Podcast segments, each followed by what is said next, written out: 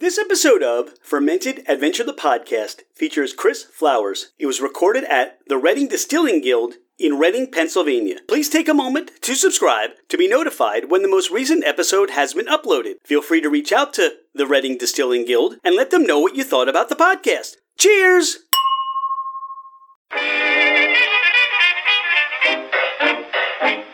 Hello, ladies and gentlemen, craft spirit enthusiasts, and those interested in the intoxicating world of craft distilleries, cideries, meaderies, wineries, and the occasional foray into breweries. It's Rich Shane, and welcome to Fermented Adventure, the podcast, where we bring you the fascinating people that are making the mash, fermenting, distilling, bottling, pouring, and delivering to you some of the finest libations in the world. Before we get started, here are a few housekeeping items. Thank you for bringing the podcast into wherever you are and whatever you're doing. We truly are grateful that you have chosen to listen and make us part of your day. It would mean the world to us if you left a five star review. This helps us climb in the rankings and it makes it easier for others to find us. Don't hesitate to leave us your comments as well. If the podcast didn't meet your expectations, tell us why. We're always striving to improve. You can find us at fermentedadventure.com. We are on Instagram and Facebook as Fermented Adventure. Email us at fermentedadventure at gmail.com. All right, FA Nation, let's meet our guests. We're here at the Reading Distilling Guild in Reading, Pennsylvania. I'm here with Chris Flowers. Hello. Chris, how did all this get started? Talk about how this distillery came to be. This distillery came to be uh, in 2012. Pennsylvania changed their distilling laws to basically allow distilleries back into the state. And as soon as I saw that, that is when I decided I'm going to be a distiller. So you just decided. What were you doing at the time? Were you sitting on the couch? Were you at a bar? Yeah, at the time, um, I was talking to somebody about Blue Coat Gin. Gotcha. In And Philadelphia. that's how I found out I was drinking Blue Coat Gin, and then I decided this sounds like a wonderful opportunity. so what was what was the next process? You you had that starting to come in, that passion coming. Did you ever want to open up a distillery before? No, I never thought about it, not even one time. What kind of work were you doing at the time? At the time, I was doing corporate sales for General Motors. Okay. Yeah. so fleet was it fleet? Yes, Oh, Okay. The fleet sales. Uh, but my background is I went to culinary school. Where'd you go? I went to Pennsylvania Institute of Culinary Arts in Gotcha. Pittsburgh. Gotcha. And then from there, I've lived all over the country uh, Vegas, New Orleans, every other beach. And uh, bartended, chef, managed restaurants. And I did that for about 14 years until I got burnt out from that. So you had the same background as I did. I mean, I, I I'm a chef trained. I went to Johnson and Wales. I, I was always back of the house. And where did the spirit bug? Where did the alcohol drink cocktail bug kind of catch you though? Just at that moment when you were drinking a blue coat gin, or Oh no! That, oh no! I that caught me. Funny is the movie Cocktail. Remember okay, that? but Tom, Cruise. Cruise? yeah, and that other English guy that nobody ever remembers his Co- name. Coughlin's Laws. Yes. Yeah. yeah. Um, and I loved it. I'm like, that is the life. That's the life for somebody there. So I was younger, and I was, and I was culinary school. I was working kitchens, and one day I'm in the kitchen, slaving away in the hot kitchen, and I go out to the front of the house, and there are all the bartenders counting their money, getting ready to leave, and I'm still cleaning. I was like, I think I'm doing the wrong profession. There you go. Yeah. and from from that moment And on, you go home all sweaty and Yeah. you smell like food. Yeah. And yeah. burnt everywhere. Yeah, cuts They- on your fingers. Yeah, they get to work in the air conditioning. Yeah. So I decided I was going to start bartending. And then that's basically what I did for over a decade. So you already had that instilled. Where did that whole transfer? Hey, I'm drinking Blue Coat Gin to saying it's 2012. I'm going to open up a distillery. Where? What were the next steps for that? The next steps were figuring out what the licensing is to do it and figuring out how to distill. Okay. Uh, All right. At the time, there's no real classes. There's no. You just have to figure it out. Um, there weren't very many people that have done it in the country. Especially where you are now Oh, yeah. in Reading. Yeah. You know, you'd have to go a little bit towards Lidditz or back towards Philadelphia, or you can make the trip up to Allentown, Bethlehem area too. Um, Oh. uh, well, and York. I mean, you've Mm-hmm. got some area, some some distillers in York, but it, I think in 2012, Oh, there were zero. yeah, There, there were none. Even when I opened, I would say within 100 miles of here, there were maybe four distilleries gotcha, at the time. yeah. But that's what I did. I went, like, I went out to Pittsburgh, And anywhere I went around the country, I went to every distillery I could and talked to everybody I could. And the good thing about distillers is for the majority of us, we will help anybody any way because we know how hard it is. And I think back then, my mindset is you want to do this, come on board. This way, I also have somebody to talk to Exactly. to help work out my issues or share my successes with it. So it's like, yeah, come on board. Let's do this. I'll Yeah. help you, whatever you need, and setting up with you, you know, I guess, equipment providers and all that other stuff, right? Oh, Yeah, equipment, just Where to source grain. Exactly. Bottles, like everything, it's is a challenge. It's- Well, especially it's not as bad now because there's just so many mo- so many more distilleries. But back then, bottles, labels, tops. tops The industry wasn't it there wasn't for set up you for that, Yeah, right? It wasn't set up at all. There were just there were the vendors weren't there. There were so few vendors and so few options that it helped to talk to anybody you could. And the good thing about talking to those, a lot of people are like, yeah, they're like every day I wake up, they're like, I don't even, I didn't even realize at the beginning of the day that I didn't know what I didn't know, Right. and I just had to figure it out. And like that was, Well, a- th- those are the challenges, yeah, right? I mean, the, the, and then you're, you're, look, I mean, we'll talk about how we got here Yeah. on Penn, but this isn't, you haven't been, this is, this just opened up. Oh, yeah, this is brand This new. is brand new. Yeah. And it's been a long time coming to get here. Oh yeah, Yeah. yeah. And that's so. This is the second location. The first location is manufacturing only, um, and that was and one of the big problems for that with distillers right now is dealing with the local governments. They've never dealt with a distillery before, so they're trying to figure out what the laws are, and then I have to help them Right. through the process Right. to try to explain to them what I think it should be. That took a long time to get zoning regulations and stuff like that, just because they didn't know what to classify it as, because they wanted they wanted to keep classifying it as a brew pub. Right, because that's really the only laws and the only structure that was written that they were aware of. Correct. Um, or a lot of people, and I think you ran into this too, they want to try to see where you fit in as a winery. Yeah. Right? Yeah. I tried to explain to them I am none of those things. And even when I would talk to t- talk to people, we'd be having conversations, and, they're- and they would come back to me. "And What kind of beer do you make again? Right, right. And I'm like, Well, you still have to make beer in some ways. Well, exactly. I- Right, well, but- you, you have to right, make beer, but I'm right, like, that's not really what I'm making. right, yeah. Uh, By the way, there's another process. yeah, that's that's the process we're worried about. Right. Uh, but it's it was a long process, a lot of books, a lot of internet, and you just practice. No, I didn't realize how many different kind of yeasts there were, and just to source all the different yeasts and then ferment them, distill them, and each one had a different flavor, different characteristics. Yep, and how that's going to interact with the sugars and, Oh, yeah. and break down through distillation. One of the things I, I'm wondering is where were you practicing? Technically, until I opened up, that was the first time I'd ever seen a still. Okay, ordered something offline or Well, just practice no, on I- somebody I- else's still? I um, basically would go to other distilleries and see their processes. Gotcha. And I realized is very it's a simple process. It's a you know it's a chemical reaction. So I was confident I could do it, and then I got my still. The first still I got was a hundred gallon still. Gotcha. It's the One I still use today, and the first batch I made was interesting. Now, what were you? Were you just do- were you just distilling neutral green spirits at the time, shooting for vodka? What were Rum, you trying rum. to? You were Our trying focus- to do rum. Our focus is All right, rum. Gotcha. Uh, we just added vodka last year. Okay, because when you think about starting up the still, that may be the easiest thing to approach first. But Yeah. you went you, you went to something a little bit different. Yeah, I figured what's the point of doing? If what- I'm going to do this, I'm- everybody else yeah, does. I'm going to make a cake. Let's get out the ingredients for cake. I'm Yeah. not going to make cookies. exactly. Gotcha. And um, I went through about seven different yeasts before I settled in on the one I wanted. And then once I did the first run of that, I really enjoyed it, but uh, I knew the general public wasn't quite ready for that because it's funky. Okay. It's a funky, funky rum. And then I distilled it again, and that's when it came out clean as a day. And that's the product I knew was going to sell. And that's still you're, the still that you're using in your manufacturing center. That's the one you're still using today. Correct. and you have that same still. Now, in this space, I know you have more expansion room. Yeah. And I believe over in the area to our left, if you could see that on Yeah. the podcast, there's going to be a still here. That's Correct. the idea. That still is moving here. that still is going to move here. and basically that's still basically it's the size of that area and about 14 feet tall. The new still Let's replacing that at manufacturing is five times the size of that. So Okay. Now, are you looking? Is the goal? And I don't want to get too far from the progression, but is the goal to now do um, distillation for distribution and not just you know with that kind of size?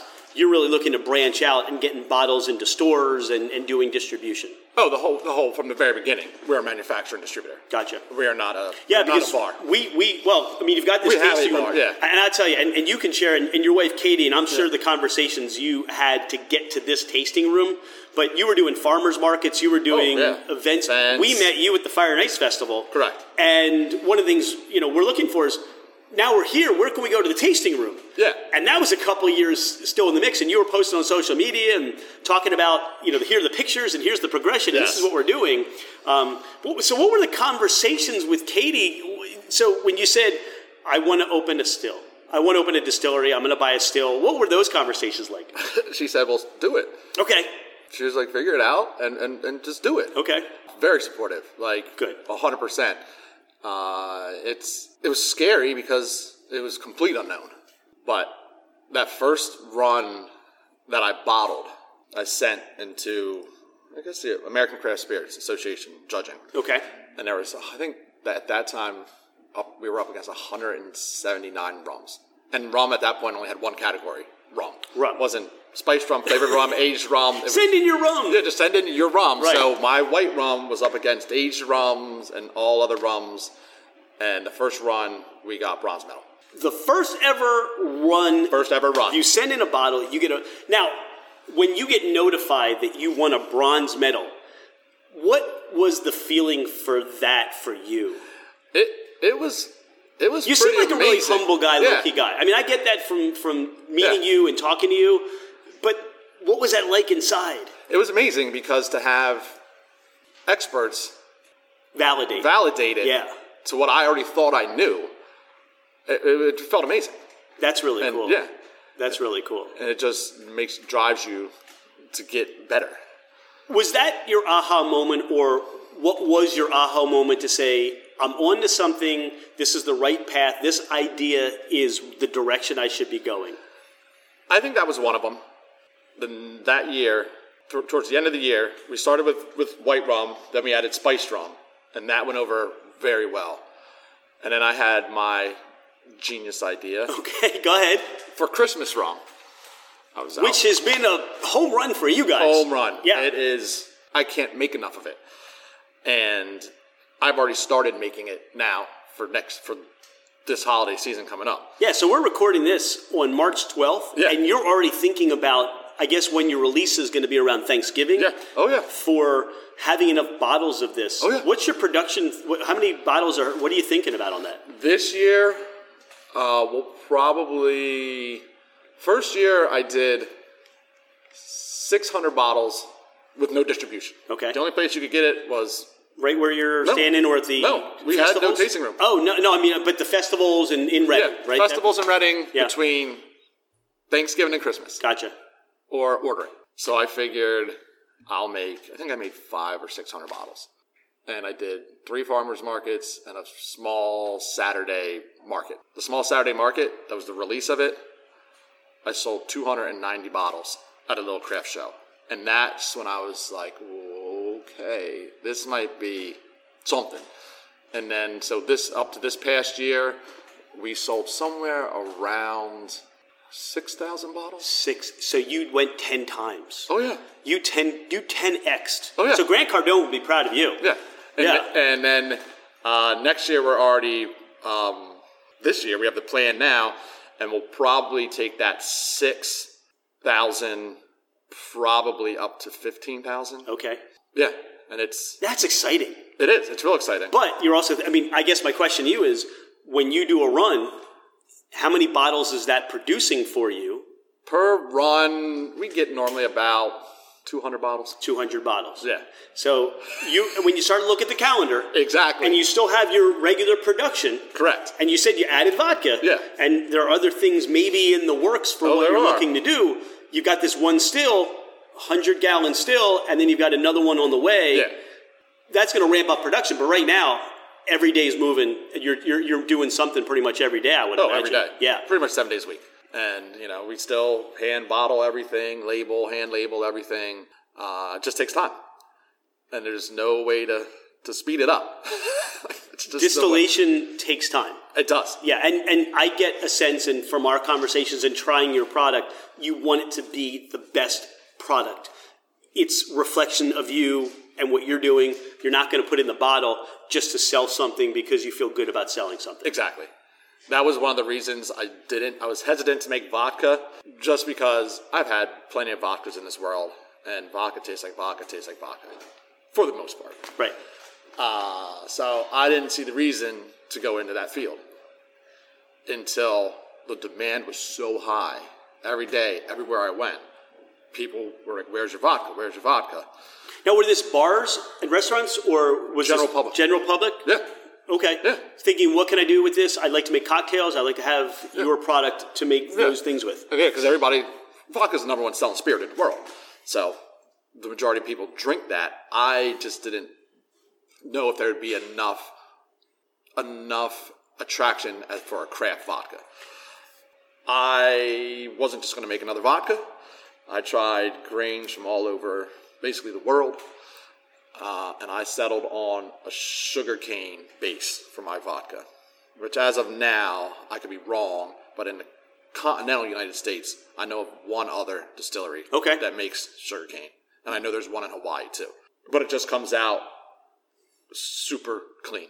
It almost tastes like water. This is the beauty about craft spirits. This is the beauty about where you've come from with being in the back of the house, going through culinary training. You have a mindset of why don't we just try this?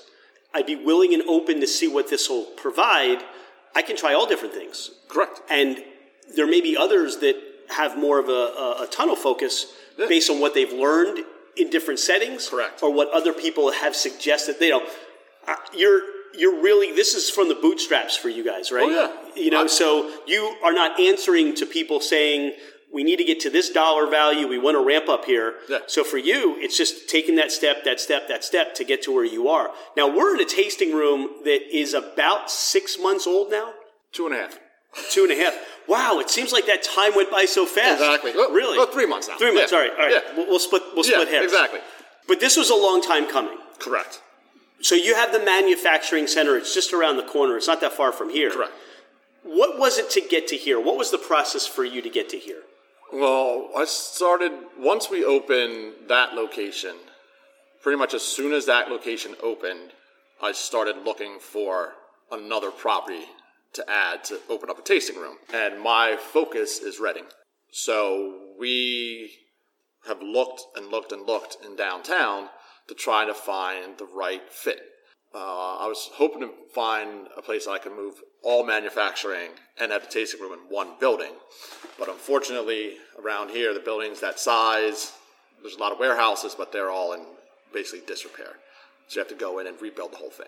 And Penn Street is the main street of our city.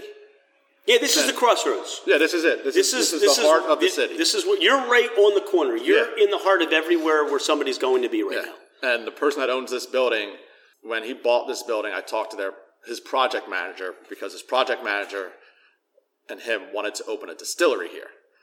So I met with them and I helped them all I could. And then about a year went by and there was still nothing. And then I found out that the project manager had moved on. So I met with the owner to see just what his thought process was and what he wanted to do here without any thought of me actually moving in here. And the more we talked, the more we just both felt it would be a great fit. And then to build this out took about two years. What's the timeline? 2012, you get the decision, the Decision. idea. What was the year you made your first rum? 2017. 2017, 2017. and we're in 2020. The tasting room opens three months later.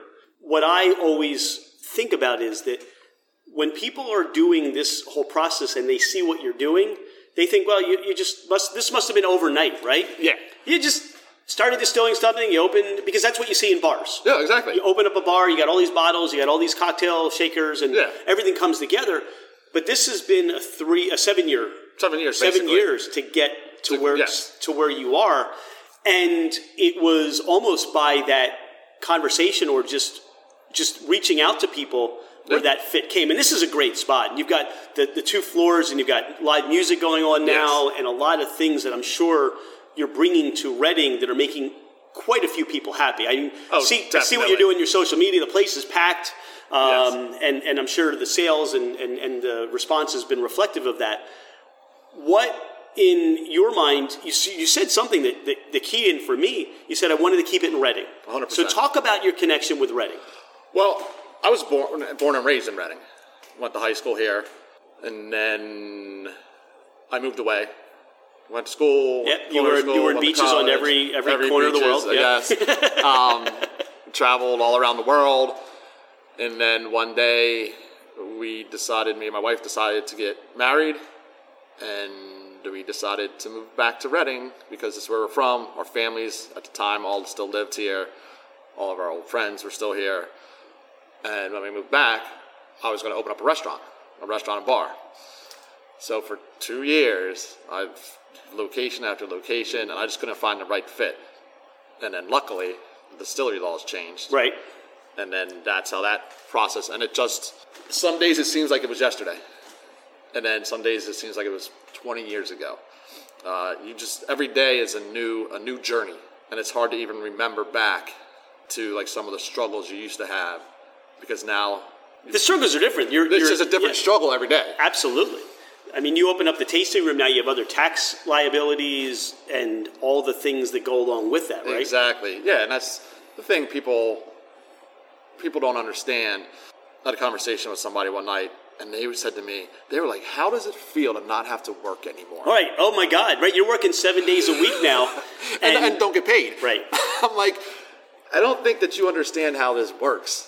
Like, I work seven days a week, and for a year and a half, two years almost, I also had a full time job. So I would get up in the morning, take my daughter to school, go to work all day, get done, go to the distillery, and be there till two, three o'clock in the morning. Go home, get two hours of sleep, get up and do it again and do everything again. every single day. So the real question is, how does it feel to do something that you're really connected to and passionate about? Right? Is that the real question? Th- th- I think that's that's I think that's where people get confused when they say that you don't have to work anymore.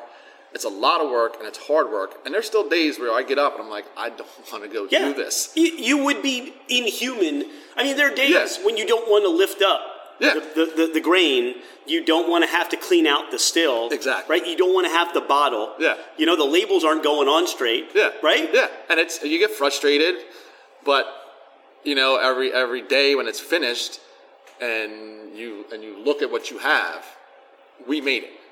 You know, I made it. Brian, one of our coworkers, he made it. Kate made it. We make this ourselves, and nobody does it for us. And that's what basically gets you through through all the hard work. I think that's the connection with craft. Whether it's woodworking, whether it's metalwork, whether it's something along the lines of you start with a raw product and you create a fr- finished product. That's why this is so special. That's why this sector and what you do is so special because it's really taking that beginning grain or the sugar or whatever the base and then getting it to bottle. That's what it's all about for you when you Yeah, know, hey, the process. I don't don't feel like doing it today, but look what I get to create. Exactly. And that's the passion side for you, Oh, Yeah. right? And it's and it's kind of like when I was in the kitchen, and when I and like I still cook We have to still cook. exactly. Uh, but I take ingredients here, put them together through the process, and at the end, comes out with amazing dishes. And the people that eat it enjoy it so much that it makes it. That's what makes it for me. so Is you that- touched on the fact that when you were in the kitchen, you saw the bartenders, but now you're behind the bar, you're pouring and making cocktails and pouring drinks. People are walking in here, they don't know you're the owner, correct, right? But they get to enjoy your cocktail. Yeah. And then they're having conversations with you about how much they're enjoying it. Yeah. It's almost like undercover boss. yeah, right? I'm undercover distiller. Yeah. Yeah, and then they find out, no, I made that. Yeah. What's the reaction for people? I mean, what's the reaction? You, you talk about friends and family, but what's the reaction? You know, you you've invested in Reading, and there's a there's a heart here for you. You want to We're not in West Reading. We're in downtown Reading. Correct. This area you're helping to revitalize. You are Yes. the cornerstone, and a couple other businesses right now are in the cornerstone of revitalizing this area. Correct. Yes, one hundred. What's that mean for you? That means everything. That's obviously I want to have a successful business, but that's not enough for me. Like I look at this city, and I spent however many decades here. Um, there's so many great people here, and it's just there- like in this area, like there's just people have just misconceptions of of the city, and I wanted to show them they're wrong basically. Like there are plenty of things to do downtown and to come and enjoy and I have people from New York, Chicago that have come already, let alone everybody in Reading, the surrounding area. And people are so excited to have something downtown to do. Like West Reading is great, and they have great bars and restaurants and breweries. That shouldn't take away from more stuff coming downtown. But what I see here is you're an ambassador for bringing that here as well. yeah, And you touched on the fact that the buildings may not be ready yet, but you're going to have developers and people that say, if I start buying these buildings and creating these spaces, Yes. activities, thing to do. I mean, Reading at a time was a very wealthy, rich industrial city with a lot of things going on. this is one of the most one of the most wealthy cities in the country. Yeah. Obviously, like every other city, it goes through, but Yeah. this is where it's it's it's that blooming again. yeah, So my my thought is, and I'm watching as your face changes when you talk about Reading. What's it feel like for you to lead or be part of that redevelopment and and and, and the new history of Reading? it's interesting because I don't really think about it too much. Okay. on a daily basis. Um, I know it's part of who I am, but when I do think about it, it makes me proud, you know, to be part of it. Because you could have put any name on the bottle. I Exactly. mean, you could have come up with any name. And Yeah. I don't know if there was any kind of uh, uh, research and development. You know, Yeah. if you were sitting down thinking, what what should we have put on the bottle? But you chose Reading. Yeah, there was never Right. there was never uh, a thought about it being named anything else. Well, there was. At one point, it was either going to be Flowers Distillery or Reading Distillery, and then I f- focused on Reading just because the history. Everybody knows Reading from Monopoly Board. Right. Like it just It's a railroad. it's its own yeah it's its own thing and then to go back and forth the hardest part was to figure out do i want to put on a pagoda or a train as my focus the train just made so much sense it's just the history of reading Well, I think the train is more. I, I think it's symbolic yeah for what you're bringing to. I mean, you think about the the strength of the train, the in- industrialization of the train, Yes. the moving forward of the train. When you get on a train, something's going somewhere. Yeah. The pagoda, I, I think, is a is a symbol of the rich culture and history of Reading. And I have to tell you, the first time I was at Reading, I didn't know there was a pagoda. exactly Um, I saw it on the hill.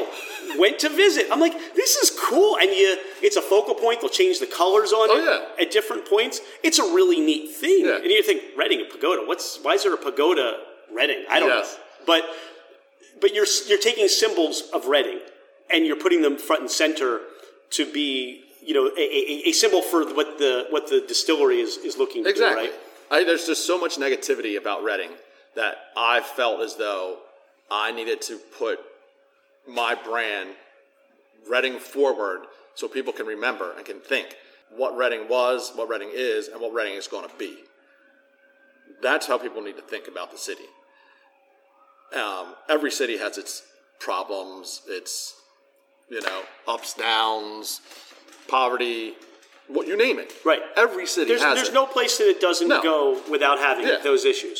And but when you focus on the negative issues all the time, what what time do you have to focus on the positive issues and to create new stuff? And that's what I want people to think. Like when they come downtown, they'll walk in here and they'll say to me, This doesn't look like it should be in Reading. They're like, This looks like it should be in Manhattan, or this looks like it should be in Philly. And I said, Well, why doesn't it look like it should be in Reading? And they said, Well, there's just nothing like this in Reading. I'm like, that's not a reason for it not to be here. It's a mindset. It's a mindset. Yeah, we don't. I didn't we don't choose- have things like this here. Yeah, I didn't Yeah. choose to do the same thing that every uh, everybody else did because everybody else already did it. I took my experiences from living all over the country and traveling the world and I brought them here. I'm like, if they work in New Orleans, they work in London, they work in Paris, they work in Vegas, they're going to work here too. You just have to have the faith and believe in yourself. And that's, and that's what the new, I can see the new generation of entrepreneurs in this area. They're thinking more outside the box and they're just doing, and they're just going for it. And that's what's going to change the city. I believe that. I mean, I, again, uh, seeing what you're doing now. What was the spirit that you started with? Let's try that. Let's taste some things. Talk about your vision and what you were looking to do, and and we can talk a little bit more as we go with that. Sure. And this is the white rum. This was our original. And my thought, my thought on this whole cocktails and alcohol spirit business model was you need to make spirits that on their own can stand up for themselves and they can be drank neat straight on the rocks. But they also need to, when you talk about rums and white rums, it has to be a great ingredient in a cocktail.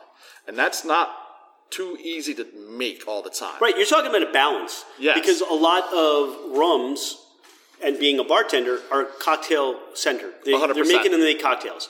More expensive rums Yeah. are made to be sipping rums. Yeah. So once you get To find that balance, that's a, that's a Yeah. very interesting take on what you're thinking about doing. Yeah, like so when I tried all white rums I could find anywhere, and the majority of them, the nose would just smell like pure Ethanol? Yeah. And then you would drink it and it would just burn.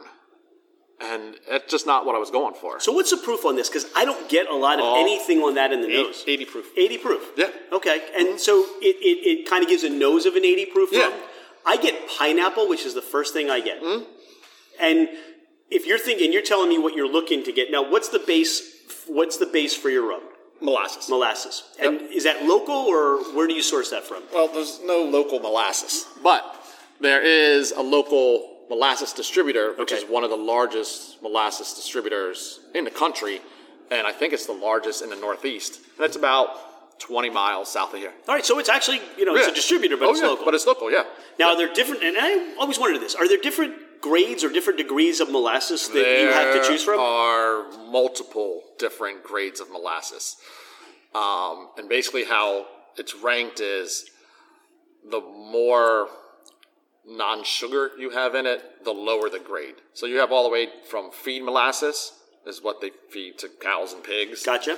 Um, there's almost no sugar in it, and it's all basically the leftovers from when they make It's like, granulated it's sugar. like the scrapple of molasses. Exactly. That's a good way. That's a good way to look at it. Um, all the way up to what I use is um, the highest level baking molasses. Okay. It has the, le- the least amount of impurities and the highest sugar content. And I just like the way it comes out. Um, I've done blackstrap molasses too, which is like in the middle. Um, I don't particularly like the flavor of it. Okay. Uh, there are other blackstrap molasses out there, but most of those, once they're done, they add molasses back to the end product to make it sweet. Right. So, and I don't add any sugar.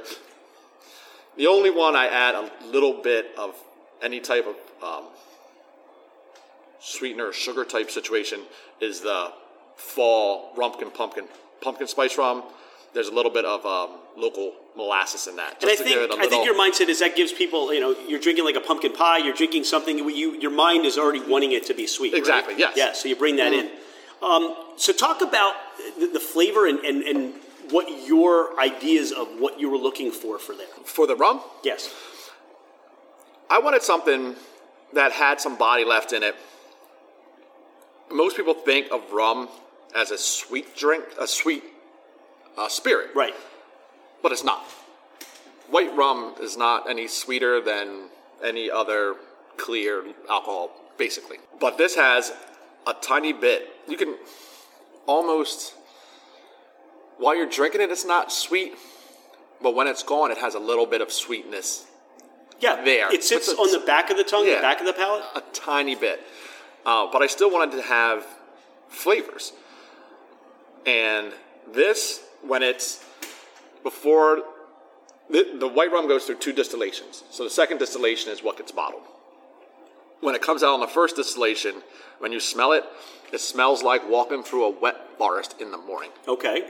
and it's funky and earth. Was that like and your first experience leaf. and realized you needed to do a double distillation Uh, Yes. process? Okay. and I really liked it, but I mean, like I said before, I'm like the general public is was not. It, it's not a broad enough taste to to distribute at this time. Um, and then once I went to it the second time, and it tampered them down. There's still a little bit of the funkiness in the way back, and at the end of it, it has a little bite of tequila. A lot of people, See, this is why I like listening to the distiller talk about it. I can feel those things, I can taste those things, but you have a direction that you're shooting for, yes, but it's playing in my mouth. Yeah. It's playing in my brain. Yeah. When you said tequila, I was thinking tequila while I get almost like the finish of what a gin might be Mm-hmm. too. I get pepper notes. it definitely has a little bit of pepper in it. because my nose is doing that pineapple, Mm-hmm. I almost like get a grilled pineapple flavor on the palate too. Yeah. But that you said tequila, it's it's right on there. Oh yeah. Yeah. And I have so many people that they'll come up to me and they're like, "Oh, I, I don't drink rum." I'm like, okay, why, why don't you drink rum? Well, I used to drink rum when I was in college. Of course. I said, I I can understand that 100%. Uh, I said, but would you like to try this rum? Because it's not going to taste like whatever rum you had with fruit punch in it when you were in college. And they'll taste it straight, and they're just like, they're like, that's not rum. right. And I'm like, no. What, do they, what do they think it is? Oh, some people think it's tequila, my Christmas rum.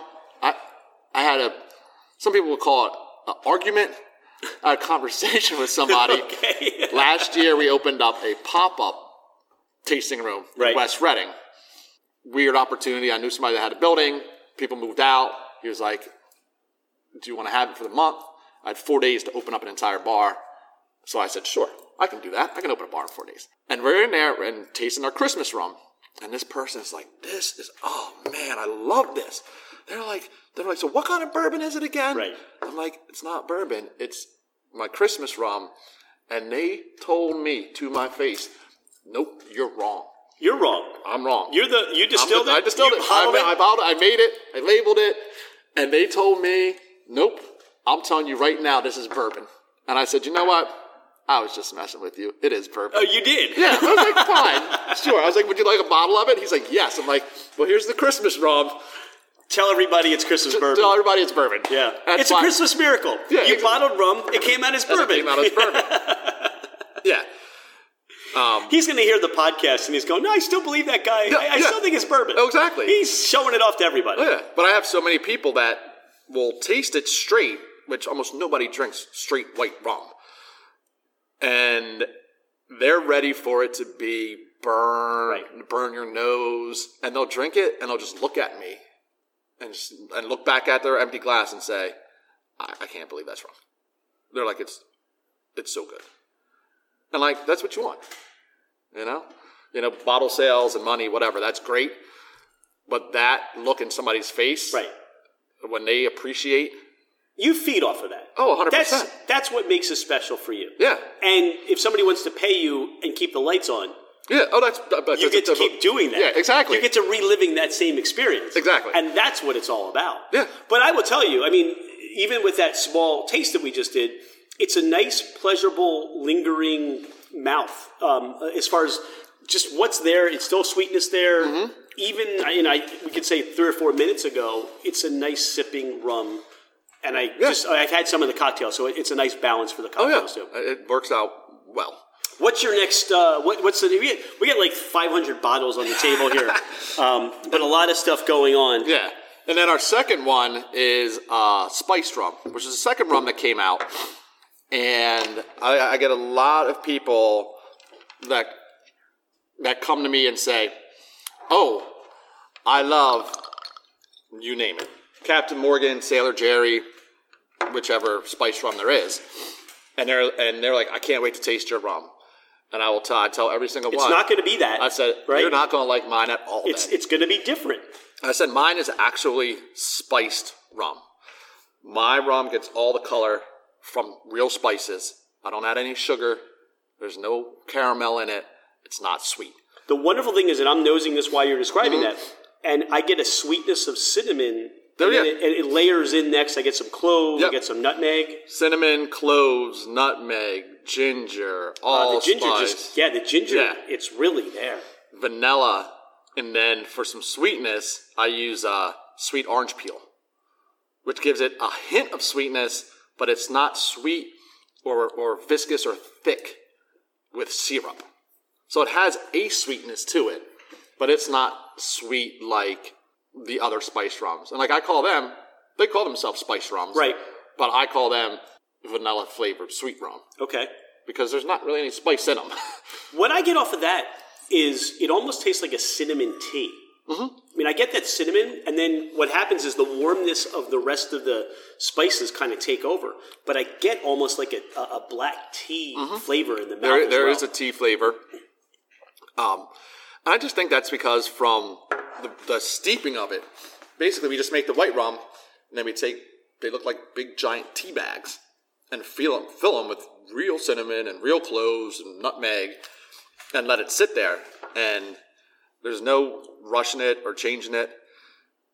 And like people will come in, and this like the spice rum, it's normally about that color. Sometimes it's a little bit darker in the beginning it was a little bit lighter because I didn't add as much. Uh, no, like, well, this one's lighter than the last one I had. I said, well, I make it out of real. hey, real listen, stuff. every day may be a little different. Yeah, I'm like the cinnamon is is different. ci- Like, they're all different potencies. I said, but it always tastes the same. I mean, it might look differently. I was like, but it always will taste the same way every time. And that was uh that was a good seller. That's been a good seller. The spice rum has went over really well so far. And then Christmas rum, which unfortunately I don't have any of. Here. That's okay. But you know what? Yeah. It'll be out in November. It'll so be when out in people listen to the November. podcast, they can check your website, they can sign Yes. up on your social media, and they can be alerted to when that first comes out. I can tell you, and I've had it, it's phenomenal. It really is. It's something to wait for, it's something to show up for. Yeah. And I know however you're going to distribute the 15,000 bottles, Yeah. you don't want to miss out because 15,000 bottles It goes will like be- that. will be gone. We'll probably be. We went from our normal distribution in state stores is probably thirty state stores. We're, we're pretty local. Uh, and then they came to me this year and they wanted the Christmas rum, and then found out about the pumpkin spice rum. And they're like, "Well, take the Christmas rum and the pumpkin spice rum, but we're taking them statewide." And I said, "Well, like how many?" See, for people to understand, if you're listening out of the s- state of Pennsylvania, what will happen is the Pennsylvania Liquor Control Board, you distribute through there. Through them. They will send them to their state stores. Correct. So they're going to say, Chris, Yeah. I want a pallet, and this is how many cases we want. Yes. And this is what we're going to distribute. Exactly. And you say, I can do that, Yes. or I'm not going to be able to fulfill that. But you're not going to say that. You're going to say, I can do that. I've never, I've never said I can't do anything because, in my life. Because now look, look what happens. Now people throughout the state are now going to enjoy your Christmas rum, and you know if they're not able to get to Reading, now they get to enjoy that. Exactly. Yeah. I got I got people sending me pictures from Erie, Pittsburgh, the, the west side of the state, and they're like, "I can't believe that this is in my state store."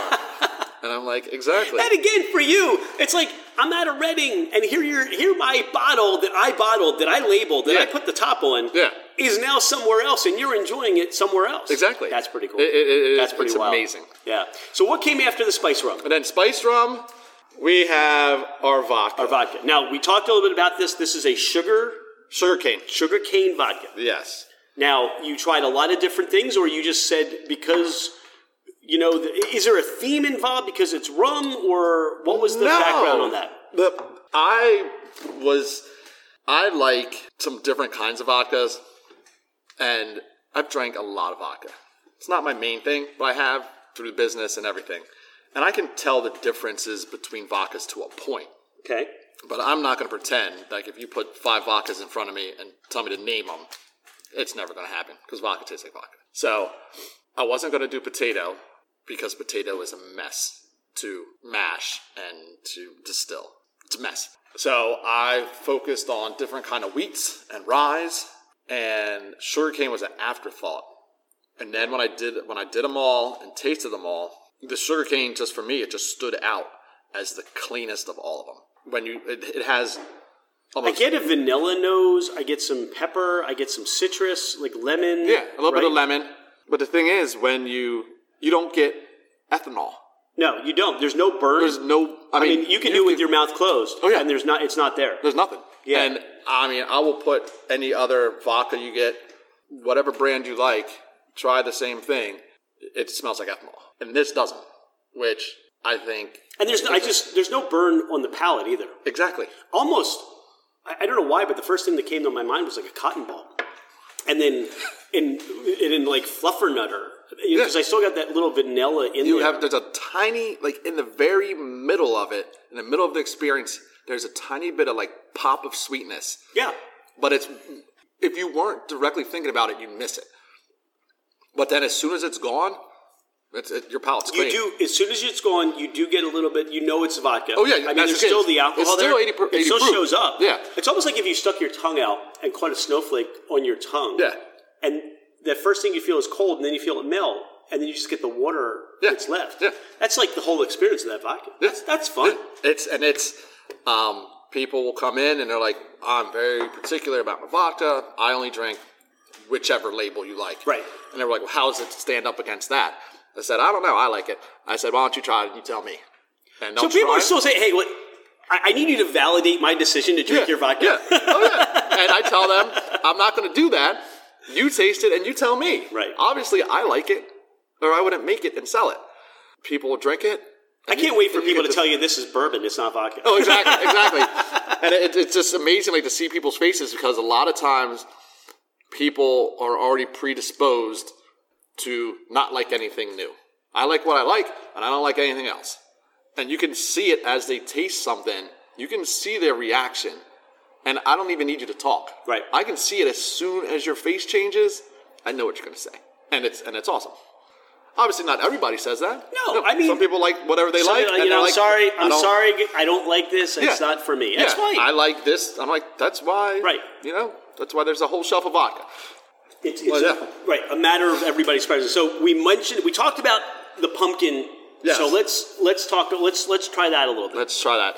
And this came to be like a lot of stuff, and, and like and you can see it. yeah. these By the bottles. way, you are shaking it, so you Yeah, are bringing there's the. sediment in it. Like I don't filter any of my stuff.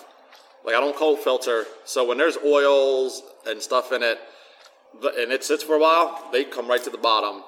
And it's it's funny because the state stores, I'll get these emails, oh return bottle because of sediment. I'm like, there's supposed to be sediment in it. Like just shake it. so- And, and and what's the response there? Oh, they don't care. They don't care. No. No, I, I- you know what? It's almost like maybe you put some sort of instructions. Well, that's what we're going to On the start. bottle, well, right? That we're going to do from now on for the pumpkin, Shake well. for the pumpkin and the Christmas rum. We're going to do either neck labels or we're going to put a sticker on that says shake well. but again, these are those we talked about a little bit. Now, what are the problems or what are the issues? What are the hurdles I still have to? You would never have expected to get that, right? That, that wouldn't have resonated It you to didn't somebody saying, cross my mind. "Hey, by the way, people are returning the bottles, or you know, the people are, car, you know, they're commenting that there's sediment at the bottom." Yeah. That just, oh my god, I wouldn't have thought of that. No, because I thought at this point with cra- how craft beers are, like try to find a you know a ten dollar bottle of craft beer that doesn't have sediment in the bottom. Right. So I would just, I just, in my mind, I'm like, people that drink those type of things are going to be people that drink these types of things. But I, I was, I was wrong. This is There's a lot of they're in a different whole new people. frontier. Exactly. and you still are. And people don't realize you're at the beginnings of the frontier where people have gotten educated. Where about and and and and even craft beer and what they're doing is still taking it to the next level Oh, and exactly. the next level. But you're at that beginning frontier. Yeah. So and it's and it's training people. Like, I'm glad that craft beer set a good base for it, but now me and, and the other distillers around the country, we have to take our own responsibility to train the general public. absolutely educate And that's- and that's what we're doing. make them aware of what you're doing Yeah. and how you're doing it. Yeah. I love the nose on this. Yeah. I mean, I this should be a Yankee candle or something. Just just in itself. This that we were gonna have uh, Christmas rum. I thought we were gonna have our candles ready for Okay. this past year. So this year we'll have candles for Rumpkin and candles for Christmas rum. Hopefully this year. I get cranberry or a berry nose on here with Yeah. beyond the spices? Yeah. Here's the thing about the Rumpkin Pumpkin and the Christmas Rum. Each person finds their own flavor in them. Basically, whatever Thanksgiving fall tastes to you in your mind, that's what this is going to taste like. And it's the same thing with Christmas, even to another level, because Christmas has more ingrained smells and Right, tastes. senses and things like that. And so when people ask me, what does Christmas rum taste like? I look at them 100% and say, it tastes like Christmas. And they tell me, well, what does Christmas taste like? I said, well, you taste it and you tell me. And they're like, and like these people's faces are just like, what are you, t-? like, whatever. And they'll drink it and they're, and they're like, it does taste like Christmas. But everybody's different. Some people tell me it tastes like pine needles.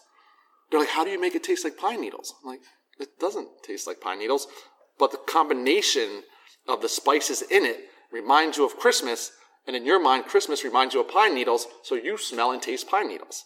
It's a real interesting, fascinating experience that you go through Yeah. where your taste buds start to create memories or bring back memories of That's- what you experience, Yeah. right? That's funny because I love cranberry sauce at Thanksgiving time. Yeah. Um, but you, you do get the I mean you do get on the nose you do get the squash pumpkin Oh yeah. like it tastes like it's a, like, there. like a like a butternut squash soup or something Yeah. like that.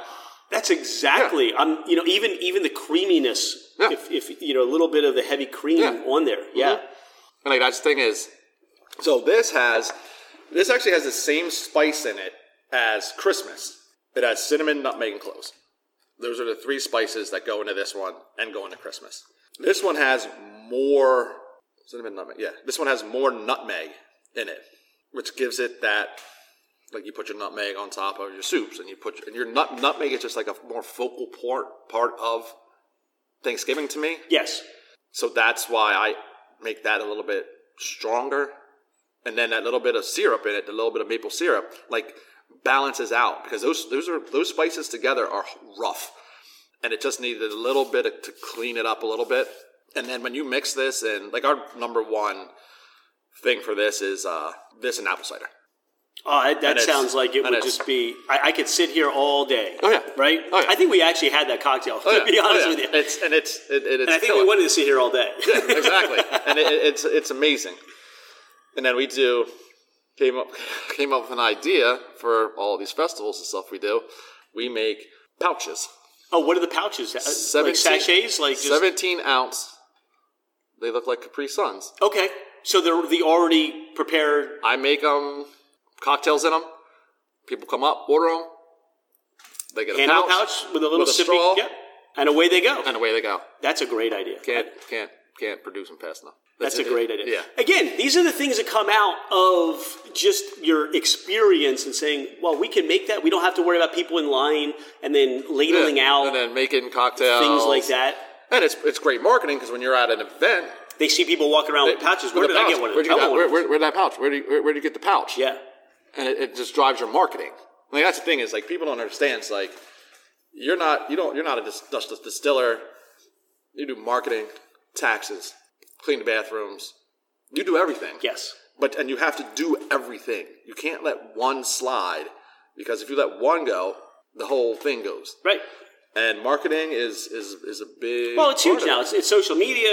It's Yeah. you know getting your name out there. It's the swag you Yeah. produce. It's all of that. Yeah. I mean, even even from the standpoint, you've got your tiki glasses going on there, and now Yeah. it's Mardi Gras time, and you're you're focused on that. I know that you know we're about to open, but now with the bar, you've got some infusions going on. So Yes. talk about you, you just what are some of the infusions you're working with with your rum? Well, we, we come up with that's the good thing about us. We just figure stuff out and we just do it. We don't have to ask anybody. Right. Nobody's in it. You don't have to ask for We permission. don't, we don't ask for permission. Like me and Brian were sitting there one day at Christmas time. We were coming up with a new menu, and we came up with a candy cane chocolate martini. So we said we need candy cane infused vodka. Awesome. So we um, opened up a whole thing of candy canes, just dumped it in the vodka, and here and, we and- are. and then here we go. And we were thinking, okay, this is great. We made the drink, and it was amazing. And I never thought that anybody would want to buy it Like I didn't make it for that reason. I made it because I needed an ingredient. They were asking you for bottles. Where do I buy this? Oh, I get a phone call the first night, the next day after I was open. Yeah, where do I buy the candy cane vodka? I said, well, you don't. You don't. I said, but like, I'd be more than happy to pour you another cocktail. yeah. I was like, but if you want a bottle, I was like, I can get it. I can make it for you. I was like, just, I was like, just let me know. And then he said, excellent. He's like, when can I pick it up? I'm like, you just let me know. He's like, all right, I need two cases. I was like, two cases? cases. We I went was for like, a bottle oh, to 24 oh, of them. Oh, okay. I was like, all right. Then we'll, I was like, you can come by next week and I'll have them ready for you. And then, but like, that's how stuff works around here. So now we're working on labels for candy cane vodka for next year to go to market. That's how it works. Yeah. And then this one, we had, um, what did we have? Chili, chili, chili fundraiser. Uh, one of the guys I know, they, they do blankets of hope and they do blankets for anybody needs bla- blankets basically shelters or people people that need blankets and they moved on now they also buy beds and stuff and one of their big events is uh, the one chef around here makes five tons of chili and then local businesses will sell it for them so we were doing this on a saturday so we were like let's come up with some chili drinks so then here came chili pepper infused rum and vodka And now you got that. yes uh, which one would you like to try All right. And then, and we didn't know how this was going to go either. And we couldn't make it fast enough. So you you steep the chili peppers in the rum and vodka, Yep. and then they just the dried chilies, right? Yep. And they just sit there. And they just stay there. And that's it. Uh, this is you can you get the chili right on the nose, and apparently Oh, yeah. there's a squirt bottle now. Of, of- Yes. it's his, it's his passion. Passion. I know. I mean, And then I'm, I'm, I'm concerned about what I'm supposed to do with a squirt bottle that says passion. sure you can figure it out. so you make your own little cocktail here. and then you can try that cocktail too with it. So it, it's, Oh, hello! yeah, oh no, it's real. It's as real as it gets. Wow, this is probably the spiciest vodka I've ever had. It's really good. Yes. I mean, this way. I mean, sometimes there'll be vodkas or infusions, Yeah. and it's an essence of. Exactly. This says hello and stays with you. Oh, yeah. But it's a nice heat. It's not overwhelming. I would love this in a Bloody Mary. Oh yeah. Oh, the Bloody Marys are great, and then but we mix them with the passion fruit or the mango, so then it has that relief. Yeah, the of sweetness. sweetness. Yeah, it takes it down. But it- Oh, this is and it- delicious. and you get and you get both sides. You get the hot, but you also get that nice soothing mouthfeel from the from the passion fruit juice or the mango juice. I like this because it makes my head feel sweaty now. this is good. Yeah. So you really enjoyed. I mean, you and Brian and the creativity and things that come out of just hey, we're going to do a chili cook-off. Why don't we find something that's going to be a nice complement to the chili cook-off? Exactly. What is next for Reading Guild? What, what's what's what are you looking at in next couple of months? Where do you see yourself? You know, what what, what are your dreams and ideas? What would you like to The see? next couple of months, uh, we're expanding distribution. We're also adding two new labels, which are coconut water infused rum and vodka. Get out of here! Yeah. Oh my god! people keep asking for coconut rum, and I tell them to go drink Malibu. Yeah, that's 'cause what you want. You, should- get the proof is forty percent. Yeah. You can't do any. I mean, it's almost like a sweetener. I cook with it. Yeah, That's what I do yeah. with it. and it, and it's sugar. Yeah. Uh, Um, so I just I just kept thinking about it and thinking about it, and one day I really like coconut water. I said, all right, that actually tastes like coconut. How can I make this into to a spirit? And I figured it out. The one problem with it is they both basically just taste like coconut water. okay. but mine's 80 proof. So I've had people drink it, and they drink it, the spirit, like it's coconut water. They'll fill a pint glass and just start drinking But it. now we're talking eighty proof. I'm like, no, no, it's 80 proof. They're you like, don't but wanna no. go out jogging with no, this. no. And they're like, no, but it tastes like coconut water. I'm like, correct, It'll hit you. but you're just drinking it. Basically, you're just drinking a giant glass of vodka, but it has coconut water in it, so it's rehydrating too. It's healthy. Yeah, yeah, yeah. This is good. But it's still 80 proof. all right.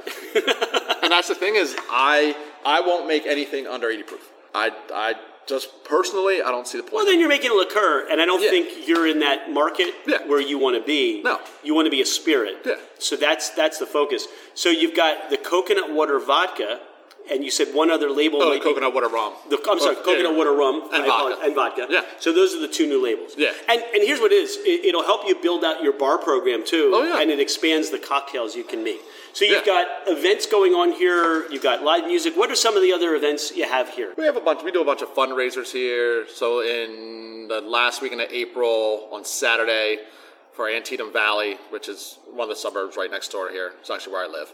Uh, it's a fundraiser for their community park. Okay. And we're having that here. It's a sangria social. So it's a bunch of wineries going to come in, have sangrias. Everybody can hang out, support local causes, and we do a lot of local charity events uh, throughout the year, and we allow them to come and use the facilities free of charge. Uh, just that's what you have to keep the community all together. Um, and then soon we have our outside seating that starts. This will is going to be start. awesome because you got that big courtyard out there. Oh, yeah. That looks like it's going to be Yes. a lot of fun. And then we do uh, one of the people that we work with. They do uh, it's called First Friday.